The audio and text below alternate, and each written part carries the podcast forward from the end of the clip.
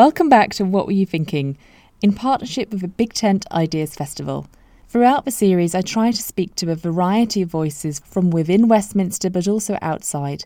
And this episode, I am joined by Caroline Lucas MP, former leader of the Green Party and MP for Brighton Pavilion since 2010. She also served as MEP for a period, although interestingly, her route into politics was in many ways a coincidental one. We talk about her journey into politics and when she started to develop a passion for the environment. But what is also fascinating is how she has to operate in the House of Commons as the only MP in her party. It comes with all sorts of challenges. She does not have a whip's office or other support in place that most MPs can count on, and I have learned a great deal throughout the conversation, even though I've worked in Westminster for a long time myself. Caroline was chosen for the Patchwork Foundation's MP of the Year award for the Judges Special Recognition Award. And if you haven't heard of Patchwork Foundation, they are a great charity working to promote, encourage, and support the active participation of young people from disadvantaged and minority communities in British democracy and civil society.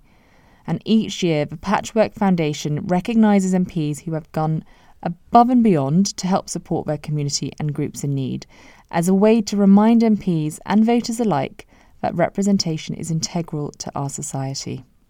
And at the end of the episode, I am joined by a brilliant patchworker who actually talks about his own personal experience of how the foundation has supported him, but also others. Caroline, thank you so much for joining. What were you thinking? Uh, it is. Thank you. Yeah, it's great. It's great to see you, and um, I was very keen to interview you anyway. But as a result of you winning the Patchwork Foundation MP of the Year Special Recognition Award, which, by the way, is the first time that award has ever been given. So, extra congratulations. Um, but that's sort of the reason you're here today, um, because we've been, keen to support Patchwork Foundation throughout this series. Um, so, yes, welcome. Well, thank you very much. It's a, it's a real pleasure to be with you. And so, why don't we start off by um, delving into some of the issues that were highlighted for you winning uh, this particular award? And so there's there's quite a there's quite a long list of areas that you've campaigned on that were highlighted, including uh, disabilities and long-term illness, uh, young homeless and care leavers, and also domestic abuse. Of course, that is on top of all the other work you do on environmental issues. But why don't we um, talk about the work you've done for the young homeless and care leavers first. Well, thank you uh, again for the opportunity to uh, to be with you. And, and yes, I was really uh, honoured to have been given this award by Patchwork. I, I do think they do amazing work in terms of, of really enabling people to feel that they can make a real difference to the political system, which I think is, is so important. I guess my concern around um, young homeless in particular stems from my experience here in Brighton. Brighton is an amazing place to live and, and represent, but it does have its social problems. And probably the biggest problem, and the one that fills my mailbag to the greatest extent, is around the lack of affordable housing in the city. You know, so many people live in Brighton and commute to London, and that means that the um, cost of, of housing goes up. Um, many people come to Brighton just because they um, know that the services here are very good, but perhaps they don't actually have somewhere to live here. And so we have a kind of cumulative problem that that that gets worse and and worse. Um, and I was just particularly concerned about some of the national policies that exacerbate that. Um, and one of those policies is around what happens to um, care leavers when they hit um, certain age points in their in their journey through the care system. And so, for example, care leavers on their 22nd birthday suddenly face a, a, a massive drop in housing benefit and it just feels like people who are already in care have already had quite a, a tough start in their lives. Um, they might just be beginning to get their lives together and they might be just planning now how they're going to um, uh, operate independently. And yet suddenly getting this, this drop in housing benefit on their 22nd birthday was obviously a, a massive problem. Um, we've raised it now with ministers, so we had all kinds of campaigns with parliamentary questions, early day motions, meeting with the minister and so forth and the good news is that he has said that this will get changed, but not for another couple of years. Well, if it's important enough to change, then it's important enough to change right now. So the, the battle still goes on for that. Um, but it just felt like it was an example of, of you know, a policy that probably most people don't even know about. Most people perhaps don't come into contact with people who have been living in care or people who are now struggling with, with housing. And it just feels really important to shine a spotlight on those areas of policy that can make a huge difference in people's lives, even though you know that they're not particularly high on on on the political agenda. Mm. And what was the response with other parliamentarians? Did you get a lot of support from MPs from other parties? to be fair, this is something that did have a lot of cross-party support. I think everybody recognised it was a bit of an anomaly, really. I don't think anyone's deliberately setting out to, to penalise uh, care leavers, but it was just one of those policies that hadn't been properly thought through. It had this perverse impact. Um, and I think it did feel important to, to have that cross-party support. And I think, again, just coming back to patchwork for a moment, I think one of the things that patchwork does so well is to identify areas of common concern across the different political parties and really try to put party difference aside and just focus on making change happen. Um, and that feels really important. Yeah, and so and um, campaigning on homelessness, I think, is something you've been doing for quite some time, isn't it?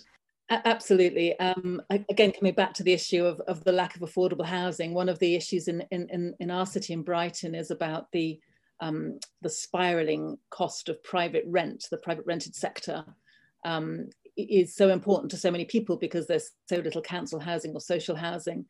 Um, and so a lot of people are stuck in this cycle of, of extraordinarily high private rents. So they'll never be able to save up for, uh, for, for, a mortgage, for example, to get their deposit.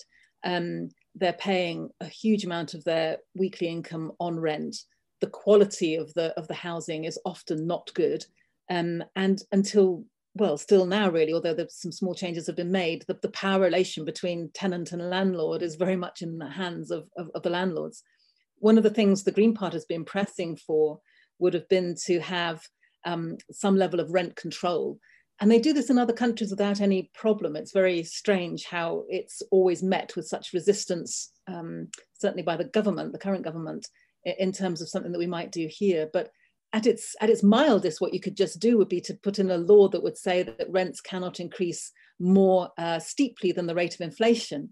That would have at least some benefit, although in a sense it would only stabilize the status quo. It wouldn't actually address the current high levels of rent. What the Green Party would like to do is to go further to set up what we're calling a living rent commission, which would look at ways over time, and I appreciate it would need to be over time, but nonetheless, how over time you could begin to bring down the cost of rent uh, over a period in a way that wouldn't penalize the landlords, but would mean that we get to some kind of fairer settlement. Because right now, you know, you know, there are so many people that simply cannot afford to live in the city. People who've grown up here, but then, you know, when they when they leave home, there's no way that they can stay here not enough affordable housing is being built, and we know that's been a problem for many, many years. But it feels like it's just such a crucible of problems because if you don't have a secure roof over your head, then all of those other problems that you might face with mental health or with getting a job, all of those are exacerbated tenfold if you don't have that basic security at home. Mm. No, absolutely, absolutely. And then just on the other other area that was highlighted by Patchwork, um, is your work around domestic abuse, which has always been important, but is now with lockdown even more important than ever. What are your views on that, and what are your concerns? Or you know, what are your concerns around this this new lockdown that has just started? I guess my concerns around the, the, the new lockdown are that all of the evidence we've had from previous lockdowns is that home isn't a safe place for an awful lot of women, and you know, staying at home can sound sometimes quite a cozy thing to do, but for some people it's a life sentence, and, and that's not an exaggeration.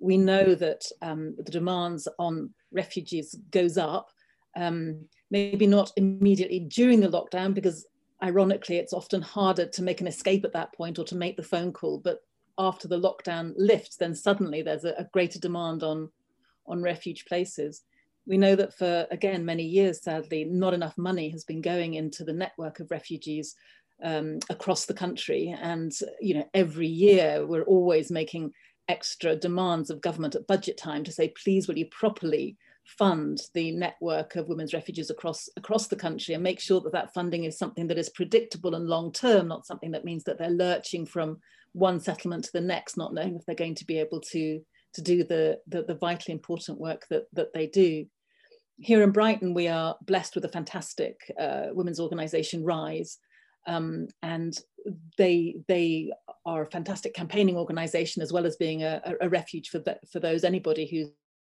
who's seeking uh, refuge from, from violence.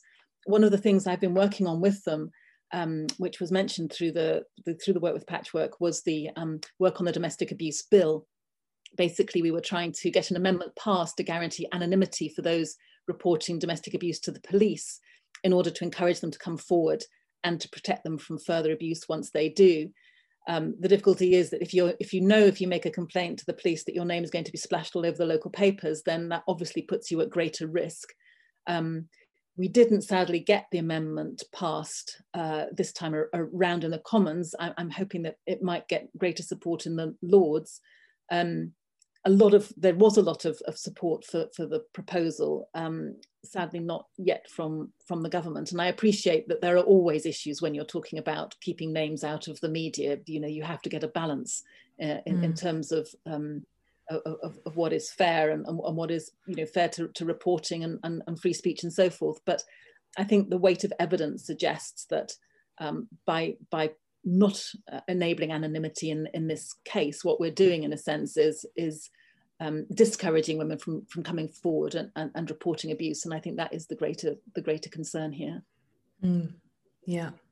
So why don't we find out which individual has uh, had a particular impact on your thinking, uh, Caroline?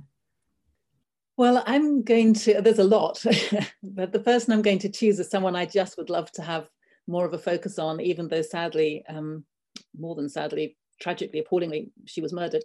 But her name is Petra Kelly. I don't know if you've ever come across her, but she was one of the co-founders of the German Green Party. And she was um, just such a whirlwind of, of energy and clarity and passion for the green cause. And um, I've read some of her books and I had the privilege to meet her um, back in the early 90s when I was a county councillor in Oxfordshire and she was coming to speak at the Oxford Union.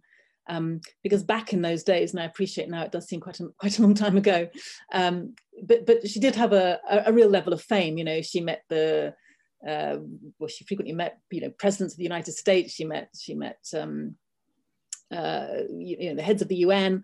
She was a passionate campaigner for nuclear disarmament. Um, and again, sort of looking back to those to those earlier days, I got into green politics through through CND, through the campaign for nuclear disarmament. That was very big in my own sort of political journey. Um, and so I took real inspiration from her clarity uh, about the uh, the dangers from from from nuclear weapons. Um, she was a passionate feminist. Um, she I, I, have an image of her a picture of her walking into the german bundestag because she was amongst the first greens to get elected back in the early 80s in germany um, and there was a group of, of, them and they and they walked into the bundestag you know wearing their jeans and, and sweaters but carrying armfuls of sunflowers and it just seemed to be such a a beautiful representation of of this new political force coming into the sort of the grey walls and, and, and the grey suited men primarily uh, in, in the German parliament at that time. Mm. Um, she uh, she worked you know night and day and, and one of the things I love about her was that she almost always replied to people who wrote to her and and being an MP now and just seeing the size of, of the mailbag, not just from your own constituents, obviously you apply to your own constituents, but you know, when people are writing to you from all over the country, I'm sure I, I only experience a tiny amount of what she did. Um, uh, and, and she didn't have the same kind of electronic means as, as, as we do now, because I'm, I'm talking sort of 30 years ago. Uh, and yet she did kind of reply to, to just about everybody who ever contacted her. So she was this young, passionate woman who who led a movement and, and sparked a movement. And um, I, I still take a lot of inspiration from her.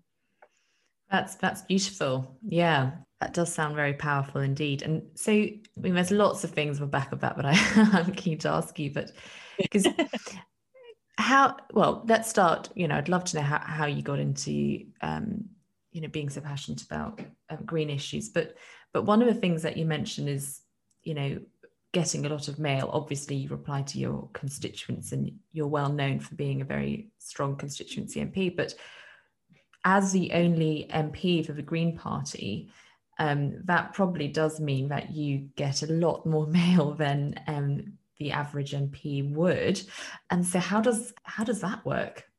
Well, I this is an opportunity to give a real shout out to my amazing team because uh, it really is a team effort, and I am so uh, lucky to have such a, a, committed group of people working with me.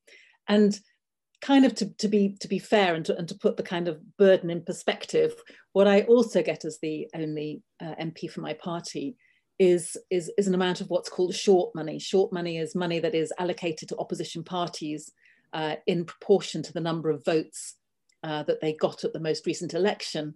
And it's used to, um, to employ staff essentially to, to, to help you um, with, your, with your work. Um, and because I'm the only MP, that meant that the short money does come to me. So that did enable me to employ a couple more people than mm. an average backbench MP, if you like. So that has been a lifesaver. Without that, it really would be impossible. Um, mm. So so so so I so I have a, a, a, small team and they all work well beyond their hours, I'm afraid, um, and they do fantastic work. And and so on on a practical level, um, it feels like I do have that that sort of administrative and research support, but I guess there's still only one of me, and um, I think one of the things I find most difficult is is the prioritization. You know, at any given moment, if I look at my diary, there's at least six things that I should be doing at any one moment, and I can only be at one of them. And you know, on the one hand, you can say, well, yes, just prioritize, but you know, there's a meeting on the climate crisis, there's a meeting on biodiversity loss, there's a meeting on affordable housing in my constituency. You know, how do you do all of that? And I, I find that really hard because you kind of want to do all of them, and yet what I've learned, um, if I've learned anything, is you know doing a little bit of everything is very dissatisfying and not very effective. Um, one of the things that I appreciate most when I was very first elected, um, uh, an MP who uh, was a Green MP from Australia who happened to be in the UK, and she'd been a sole MP in Australia uh, for the Green Party. And um, I didn't know her, but she she sought out a meeting with me and she said, I've, I've come to meet you with one message from my experience as a sole MP on Australia. And, and I said, oh, great, you know, what is it? And she just said, prioritize. You cannot do everything. If you try to do everything, you will go mad. Just pick one or two issues and do those to the best of your ability. Mm-hmm. And that was very good advice. And I do try to remember that when I'm kind of looking at my overflowing inbox and just thinking this is impossible. Yeah, I do try. when you're, and, but even just prioritizing climate you know, is, is, is a very big issue to, to prioritize, you know, and, and that is what I do try and put at the top of my agenda because I'm thinking if the Green Party isn't the party that's talking about the climate, then then you know that that's an abdication yeah. of, of, the responsibility. We have to really push the government to be much more ambitious than they are. Yeah. Uh, but even within the climate agenda, there is so much.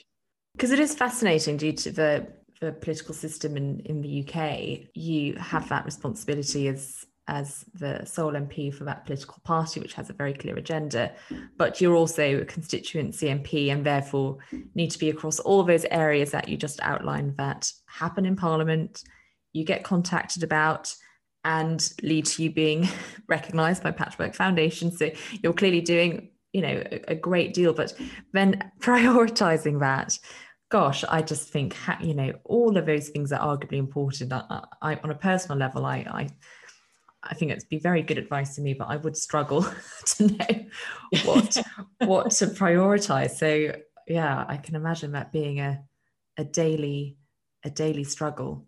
Mm. And so is it um, I think you've spoken about this before, but is it is it isolating um, not having green colleagues in parliament?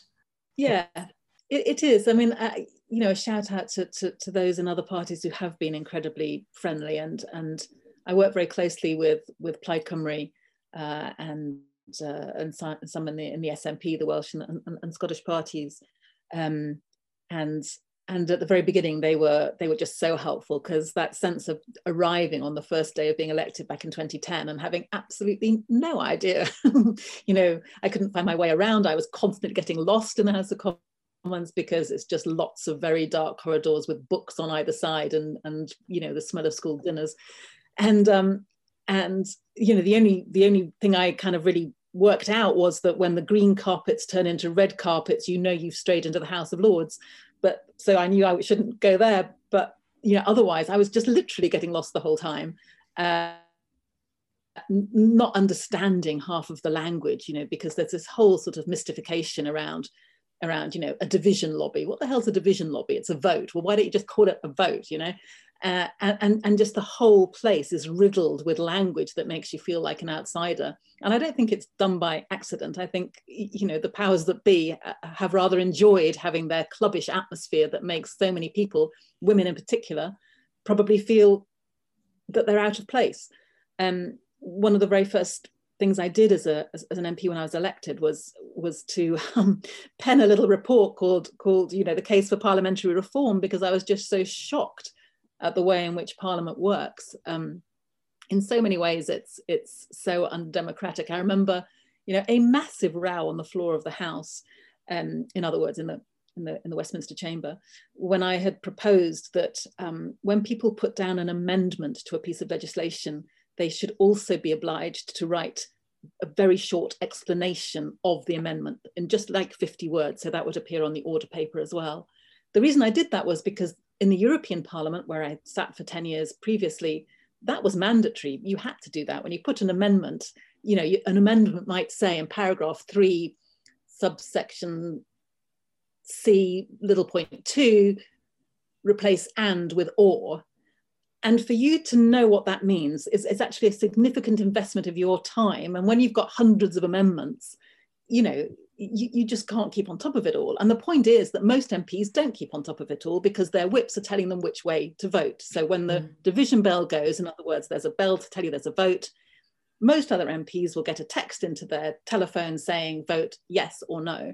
Mm. I'm there thinking, I don't know what I'm doing here. you know, at least I would be if it were not for the fact my staff are all over this and trying to work it all out.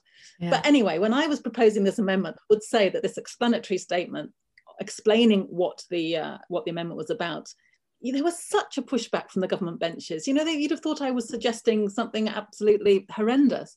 But what it came down to was that the whips understood very well that if more MPs knew what they were voting on, they might just object to it. And I had seen people, you know, when you when you vote in the Commons, as you know, you file through the aye lobby, you file through the no lobby. You know, perish the thought that we might actually have electronic voting so that each vote would take less than a minute instead of 20 minutes, which is the time it takes currently. But I literally saw people protesting to their whips saying, no, I don't think I want to vote in this way. And the whips physically pushing them into the lobby because the rule is once you've stepped over the threshold of the voting lobby, you can't reverse and come out again. I mean, wow, this is ludicrous. Yeah. Um, anyway, so that's just a little snapshot into the madness of the of, of, of, Westminster and how it still needs. There are small improvements have happened, but it still mm. needs to be dragged into the 21st century. So, is one of your um your team sort of like takes on sort of like whip duties, as it were, in a way that they then yeah. go through that all. And mean, it depends on what the uh,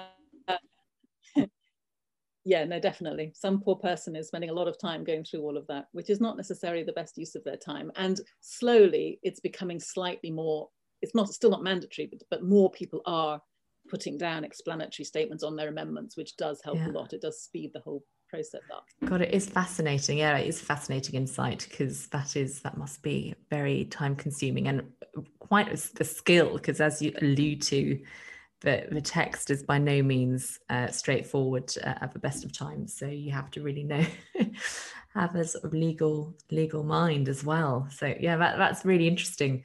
So um, what place would you say has had an impact on your thinking? I really struggle with this one. Um, I guess it's not so much an impact on my thinking, but but it's been a way of reinforcing the importance of of protecting nature. And, and, and that would be to say that for years and years and years and years, every summer um, we go to Anglesey because my husband's family have been going there ever since he was very small. Um, and and so it it's become a part of the of the of the UK that I really appreciate and and and just the exposure to nature and you know the the the, the coast there is is like nothing else Llanddwyn Island a little a little island off um, uh, uh, of, of Anglesey um, is, is is just such a beautiful place. And um, the birds you know the curlews um, that you can hear just as you as you walk along uh, is wonderful. And um, so I suppose it's a place that speaks to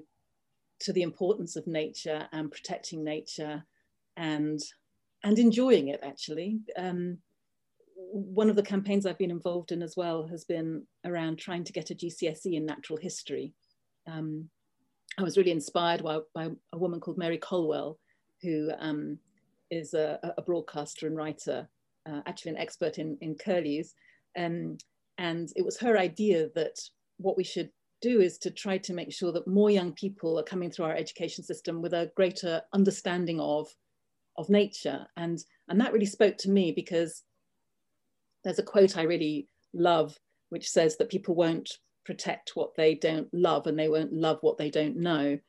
And when you consider that the UK is one of the most nature depleted countries in the world, um, it's so vital that that we have a generation of, of, of, young people coming through who, who know what we face losing, like the curlew, um, and, and therefore will be more passionate about protecting it. And, and the idea of this natural history GCSE is not that it would just be another science uh, qualification that you're learning in the classroom, although part of it, of course, would be that, but it would be a much more um, empirical, uh, fieldwork based course where where you really are learning about the nature on your doorstep and you don't have to be out in the wilds of, of, of the countryside to do that. You know as as mary will often say there's quite often more biodiversity in a city centre park than there is you know in the fields of east anglia because we've coated so much of it with pesticides and so forth. So it, it links for, for me it links very much to to to, to myself trying to um, make space and time to to enjoy nature and to just recognize what a what a massive part in our lives it, it, it, plays. And and again just talking about how coronavirus has reinforced that i was i was just so interested to see you know all of the evidence of of how public parks and green spaces has been so much more important to people um, when they when they when they are in lockdown and realize that is that you know that what they depend on in terms of their mental health as well as their physical health um, just just that access to green space, even the access, you know, to, to, to, the sight of a tree through the window can can be life saving. Mm.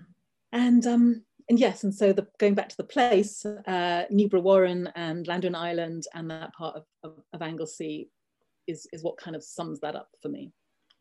That's very nice.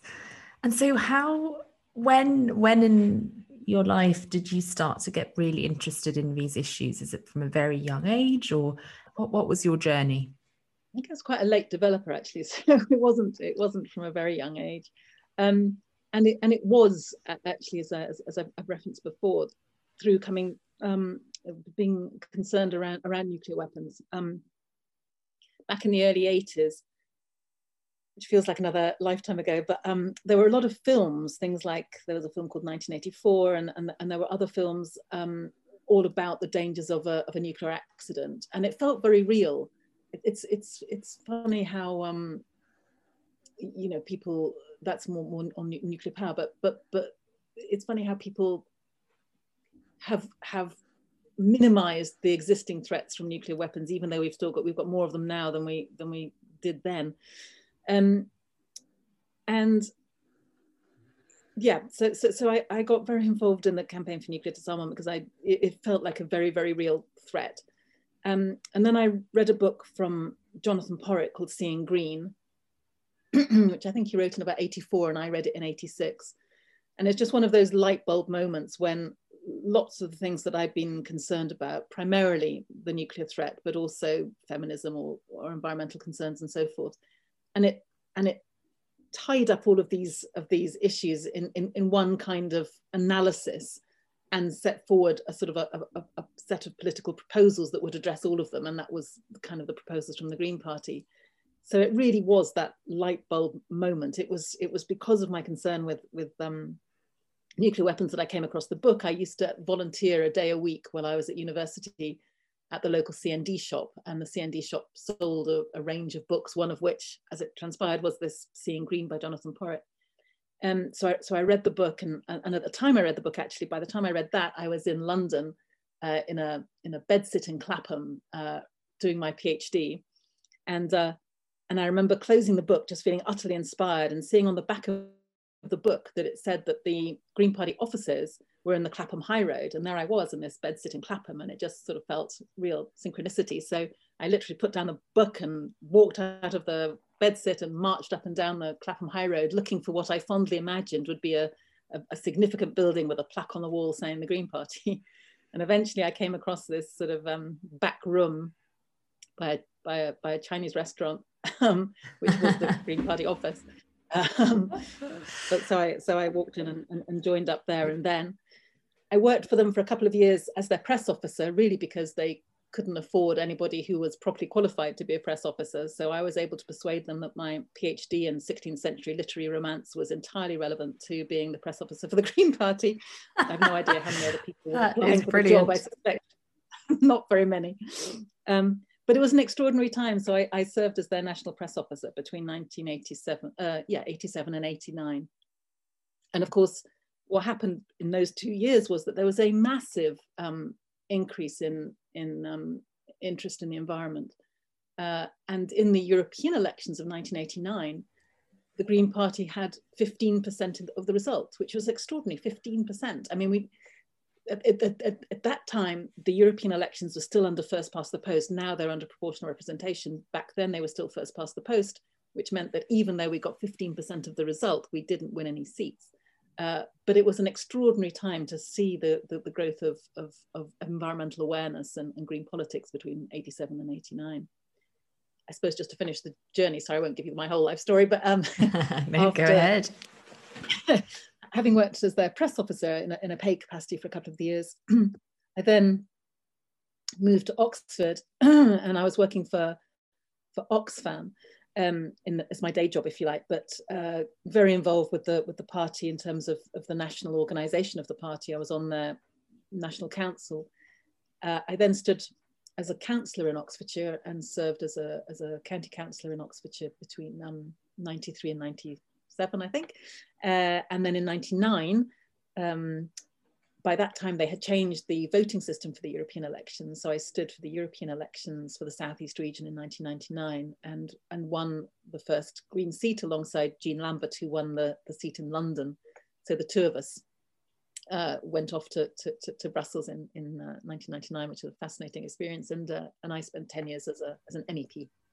Yeah. So how much how much more bureaucracy is there to plough through in Brussels European Parliament versus the UK Parliament, or is it is it quite similar? I, I think the European Parliament was was was was ten times simpler, and certainly the induction was was was ten times better.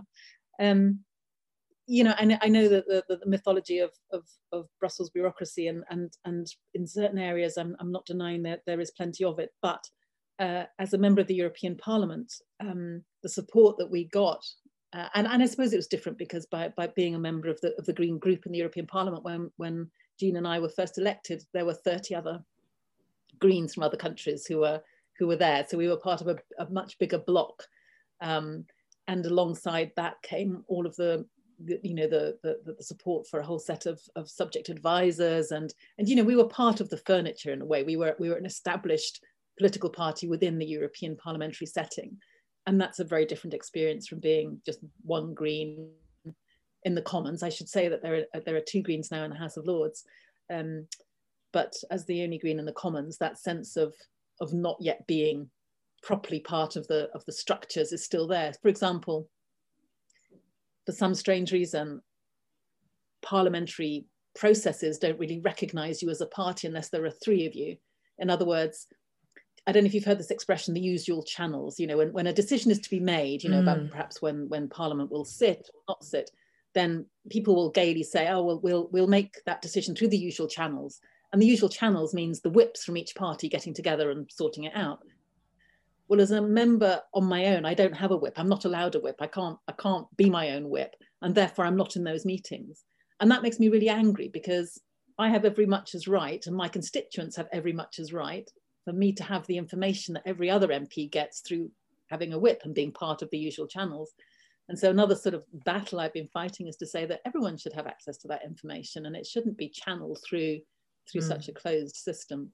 So yeah, my experience in, in, in the European Parliament, although there were plenty of things that were bizarre about that, not least the, the monthly circus of having to go to Strasbourg for, for a week and, and you know the extra cost and environmental impact of, of having all of these MPs tipping out of Brussels and going off to Strasbourg. You know, there are plenty of things to say that, that needed to be changed. But actually my personal experience of what that political process was like was was a lot more comfortable, if you like, a lot a lot easier mm. in, in Brussels than it, than it has been in London. Interesting. And um, coming back to climate change and, and the environmental issues, what are the, I mean, in many ways, the two biggest parties are more vocal on environmental issues uh, and climate change um, over the years. And also the public, I think, are far more attuned to it, and in particular, young young uh, voters uh, deeply care about this issue, increasingly so how do you view that that journey that those those parties have been on and um, are on? I guess I would just say it's been tragically slow. You know, when I look back, you know, even to the 80s, we knew that climate change was happening. Um, and if we had acted when we should have done, you know, we could have protected so many people and so many parts of the world from the kind of ravages that they're undergoing even now. So I just think the tragedy is that there has been no urgency behind this issue, and and in many ways there still isn't.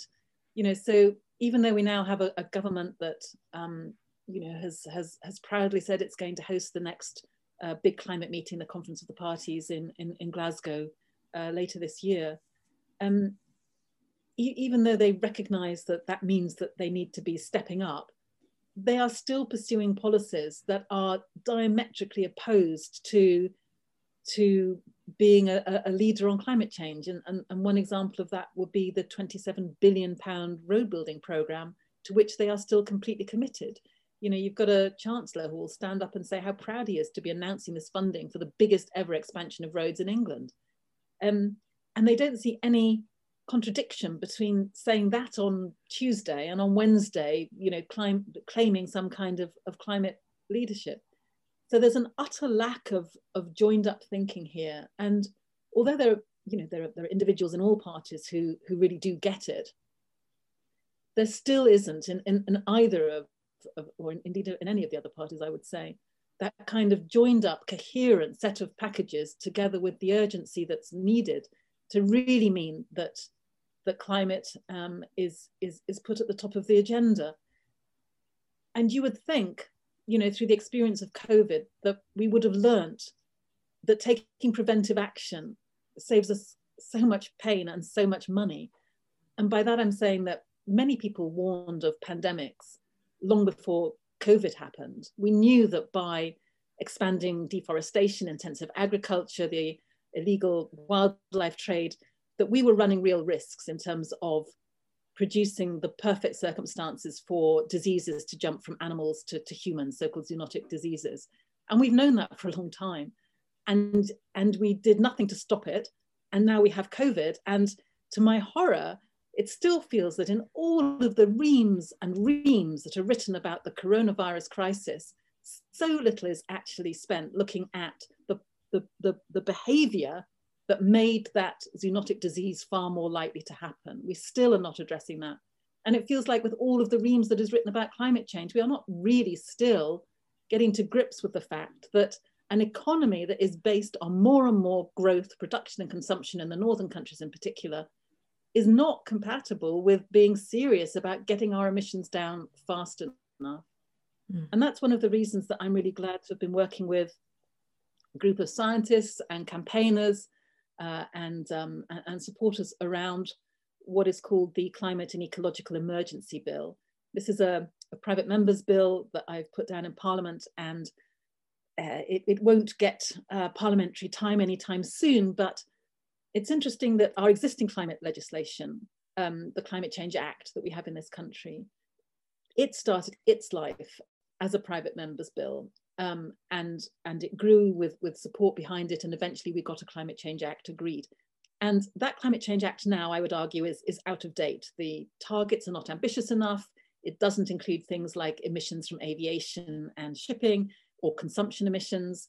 Um, uh, and, and, and it doesn't talk about nature and, and, biodiversity either. So, so what we're trying to do, this, this group of us, and, and it does now have increasing support from all of the opposition parties, is to have this climate and ecological emergency bill, which would, which would start that process of saying we need to massively up our game. Net zero by 2050 is nowhere near ambitious enough. Net zero by 2050 is like saying we've got a climate emergency, we ring 999, but we ask for the fire brigade to come in 30 years' time. You know, we need action now, and that is what this bill seeks to achieve. And it's very exciting. There's a there's a whole sort of movement now behind what's being called the CEE Bill, C-E-E, standing for Climate and Ecological Emergency, because it's such a such a mouthful. Um, but if anyone listening were, were minded just to, to Google CEE Bill Alliance, um, they will see a whole range of ways that they can get involved locally um, and, and really make their voice heard because we've got councils now up and down the country declaring climate emergencies and, and Parliament itself has declared a, a climate emergency. And that's great as a first step, but, but it is only the first step because there's got to be action that therefore follows as a result of declaring an emergency. And mm. that is what this bill kind of sets out. You mentioned aviation, and I think recently, or I don't know exactly when, when it was, but I think you stated that um, you don't think this before COVID, when flights were still going, that people shouldn't sort of have a limit on flying. But I was just curious to know as to how would you weigh up restrictions sort of on personal choice versus policy and the business action? I think fairness and and and and and and justice needs to be at the heart of our approach to to all of these questions. And so when it comes to aviation, I think it is important to recognize that actually it's a very small number of people, relatively speaking, flying very often that is the biggest problem. Mm. And so one of the measures that I think makes most sense when we're looking at how do you kind of allocate the the, the, the, the, the, the right to fly, if you like, to, to the extent that such a thing exists, in an equitable manner, then one of one of the best measures I've seen is, is something that's called a frequent flyer levy. And, and what that would do would basically mean that for, for, for, a person, a family, for example, making one flight a year, it wouldn't affect the price of, of that flight.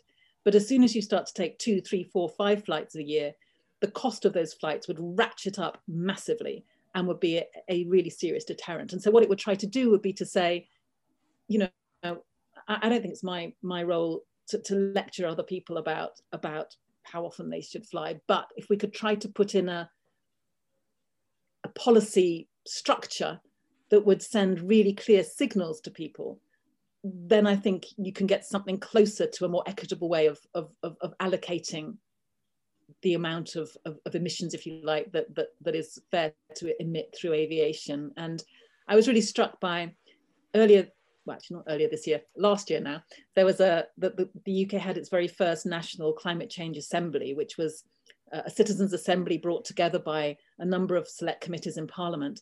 And what happened was that people met and they were chosen um, in such a way that they were genuinely representative of, of the views in the country. So there were people in, in that group who, who were uh, very skeptical about, about the seriousness of climate change, just as there were people who were very concerned about it. Uh, and that group met over, over a number of months, uh, received lots of um, independent uh, evidence and, and, and information.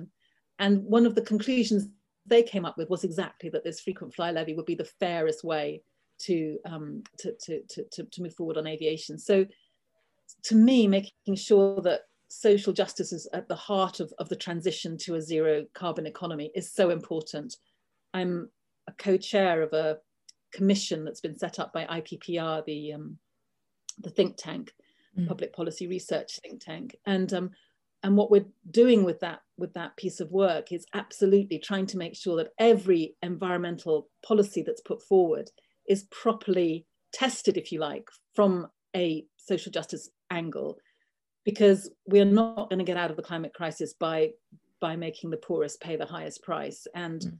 you know sometimes you can see the impact of that for example in paris president macron introduced didn't he the um, the increase in in uh, fuel duty which among other things led to that massive backlash the so-called gilets jaunes the big uprising of people mm. in france saying you know lots of people for whom uh, being able to you know use a van to get to work to do the work that they did was actually crucial. So if you if you just simply whack up the price of fuel but you don't look at the distributional impacts and you don't think about well what are those about those people who actually do depend on on a vehicle because there's no other alternative because you know either because they live in rural areas and there's rubbish public transport or because their job is absolutely you know in, inherently dependent on on being able to uh, use public uh, private transport then if you don't build that in, then there's a massive backlash. So to, to me, yeah, behavior change is important, but more important in a sense is to put in place the policy framework that makes it easier for people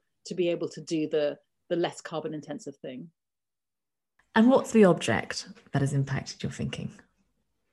The object, well, I was trying to think what what's to to um to say on that, and it, I was I, have actually not got it anymore, and, and that's part of the story. So, what I wanted to do when I was um, sort of sworn in, in in Parliament in 2010 was to bring something with me that would remind me and be a symbol of the fact that I wanted to make sure that I put the people of Brighton Pavilion first. Because what people did in Brighton in 2010 was pretty extraordinary against all the odds.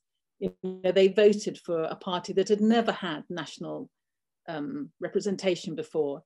And I felt you know, hugely humbled and and and honoured to, to, to have been in that position. And I wanted to do something that would say, I'm going to put the people of Brighton Pavilion first in all of my decision making. So I brought a pebble from the beach to Westminster to hold in my hand as I was being sworn in, as, as a kind of symbol to myself of, of, um, of putting the interests of, of Brighton Pavilion first. And then what I thought in my naivety was this nice symbolic gesture, it suddenly became Pebblegate. And I was on the front page of the local newspaper uh, in, a in a bad way for having stolen a pebble from Brighton Beach and brought it out to Parliament. And of course, it is the case you're not meant to go around uh, taking pebbles off the beach. So I did go and put it back afterwards. but it's, it's, um, it's been a good uh, reminder in many ways. I mean, I, I, do still remember to put the people of Brighton first, I hope.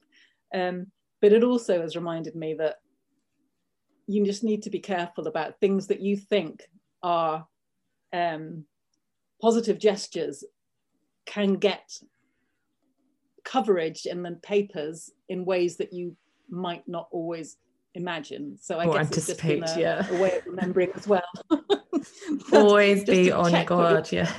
And so I'll finish off with some very quick fire questions um, that I've um, enjoyed asking all my guests. And so the first one is um, who would your favourite MP be from another party, which obviously in your case, um, it's a big pool to pick from. But uh, yeah, I was curious. You've already mentioned some parties, but is there a particular MP that you'd like to give a shout out to? I'd give a shout out to Clive Lewis. I love Clive Lewis. He's the uh, Labour MP for Norwich South.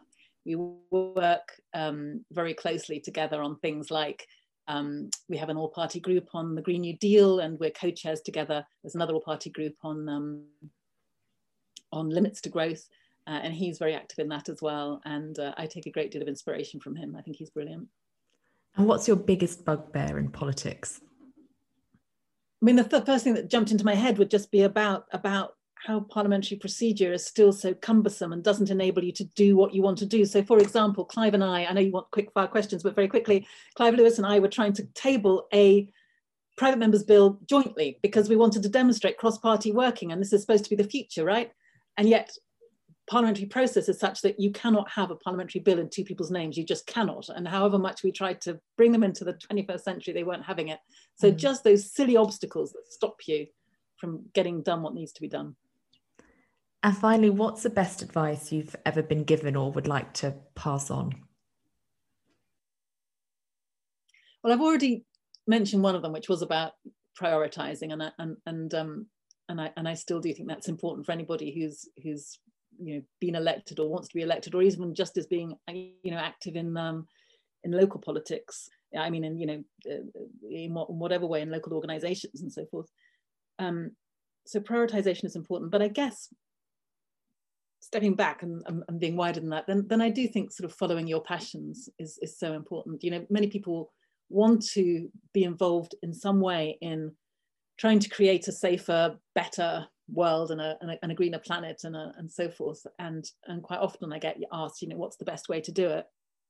And I do just think that it's going to be a long struggle, whatever you decide. And so it's better to decide to do something that that fits with what you're already passionate about. Otherwise, it's going to be really difficult. So if you're a you know if you love gardening then then get involved in that and and, and look at organic gardening and, and and and and be a voice for that or if you love music then then that can still be a wonderful way of communicating around environment as, as, as well so follow your passion but but but see if you can do it in a way that also um, inspires others to take action that's wonderful thank you so much for joining what were you thinking so, for this episode again, we are joined by a patchworker, Ross Hills.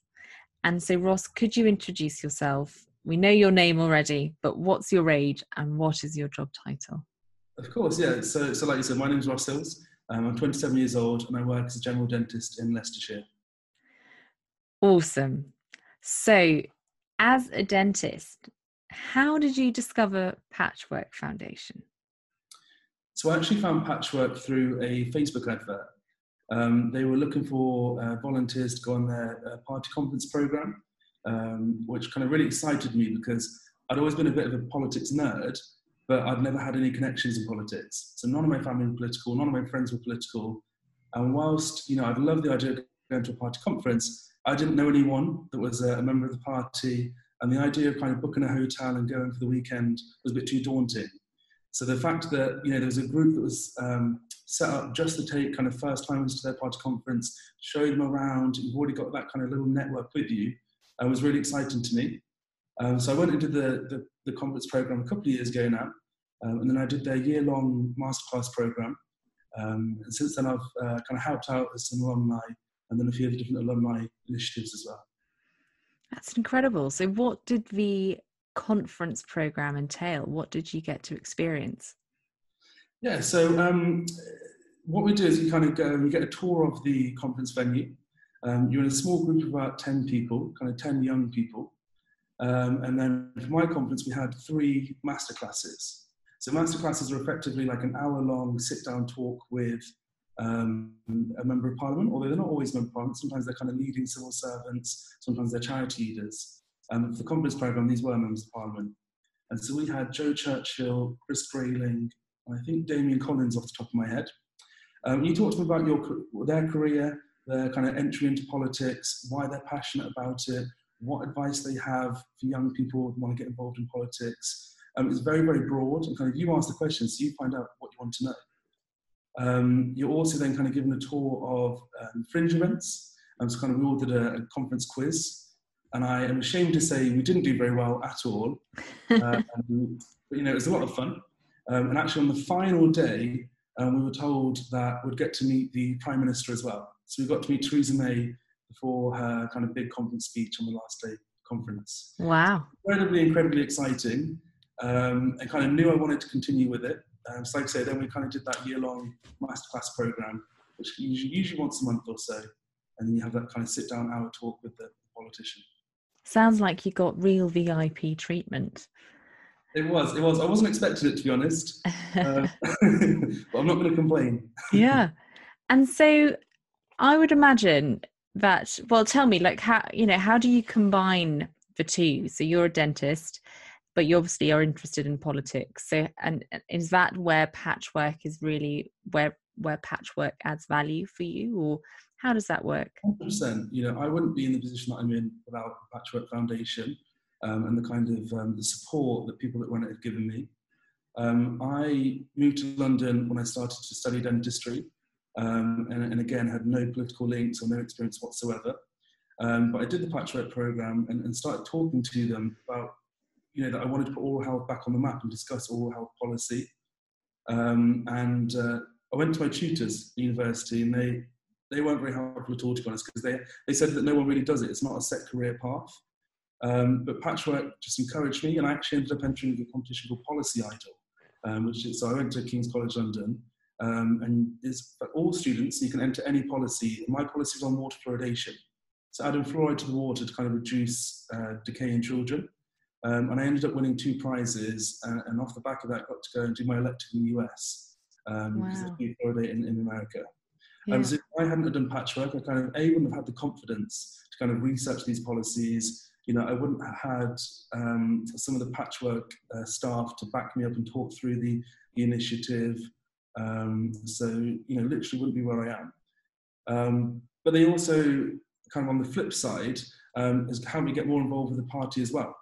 So that's where I feel like uh, I've improved on is that you can be an academic or you can be away from politics, you can be incredibly intelligent, but unless you have the links to the political system, you're going to struggle to get your voice heard.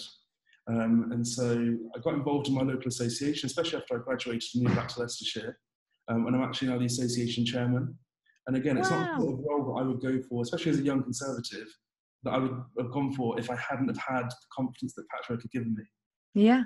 Um, well, this is very inspiring and it's really cool to hear like practical, real life scenarios and examples like that. And it's that is that's really cool. And it's really nice to hear. So just as a final question, why for you do you think we need, you know, what is it what is the reason for you that we need greater diversity and inclusion in politics and civil society? I think you could approach from a very simple way that if you look at the studies, the more diverse your team is, the better results you get at the end of it, you know. And so that's just a very simple boiled down way to look at it. On the other hand, I think right now we're too preoccupied in thinking people are analog um, in politics. Um, you hear all the time about, you know, oh, this policy initiative is going to turn off the new, you know, red wall voter and, and this and that. But people just don't think like that at the end of the day. Um, I think if we increase diversity within politics, um, we increase people that champion different causes. Okay, so like talking about oral health again, you know, when was the last time you heard of a dentist MP? Um, when was the last time you heard of a, an optician that was an MP? You know, we, we select from a very small group of people right now. Hmm. What that means is, is that a small group of people champion the causes that are close to them. And rightfully they do that. You know, that's why they're win as an MP but we need to kind of diversify the range of causes that we're actually championing. Um, you know, putting kind of all back on the map would be kind of my my key thing. That's that's really well put. Thank you so much, Ross, for joining us. It's been a real, real, real inspiration. Pleasure, absolute pleasure. Thank you for listening. I hope you enjoyed this episode. This series is in partnership with the Big Tent Ideas Festival, and you can become a friend of a Big Tent and receive the first three months completely free by entering the coupon code PODCAST. Friends benefit from invitations to exclusive, intimate events with politicians and leaders, and much, much more. Visit bigtent.org.uk for further details and to join. And if you have any requests for speakers or any specific questions to ask, you can email me on podcast at bigtent.org.uk or get in touch via Twitter. I'm at Laura Round.